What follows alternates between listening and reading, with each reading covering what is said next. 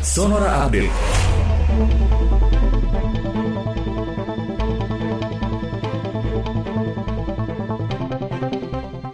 Sahabat Sonora, pemerintah mulai gencar menggelar vaksinasi massal di tempat-tempat dengan mobilitas dan interaksi masyarakat tinggi seperti terminal, pelabuhan, dan juga stasiun.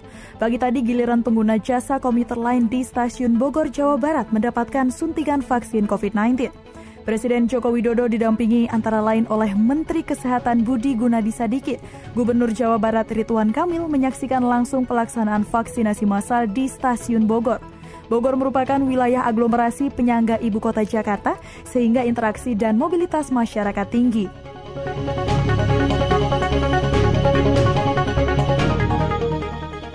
Para pelaku usaha sektor logistik menyambut positif langkah penindakan dan penertiban yang dilakukan aparat kepolisian terhadap para pelaku pungutan liar di kawasan pelabuhan Tanjung Priok.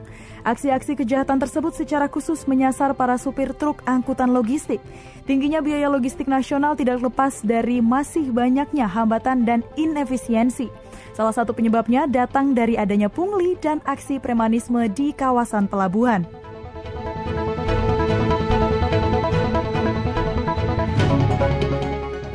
Kepolisian Hong Kong menangkap pemimpin redaksi dan empat eksekutif surat kabar Apple Daily dan menggeledah ruang redaksi untuk kedua kalinya. Pemilik surat kabar tersebut Jimmy Lai sudah lebih dahulu ditahan.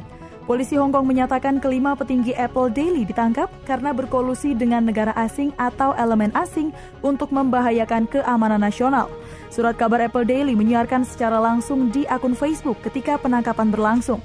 Ratusan polisi terlihat mengepung kompleks gedung dan masuk ke dalamnya. Demikian Sonora.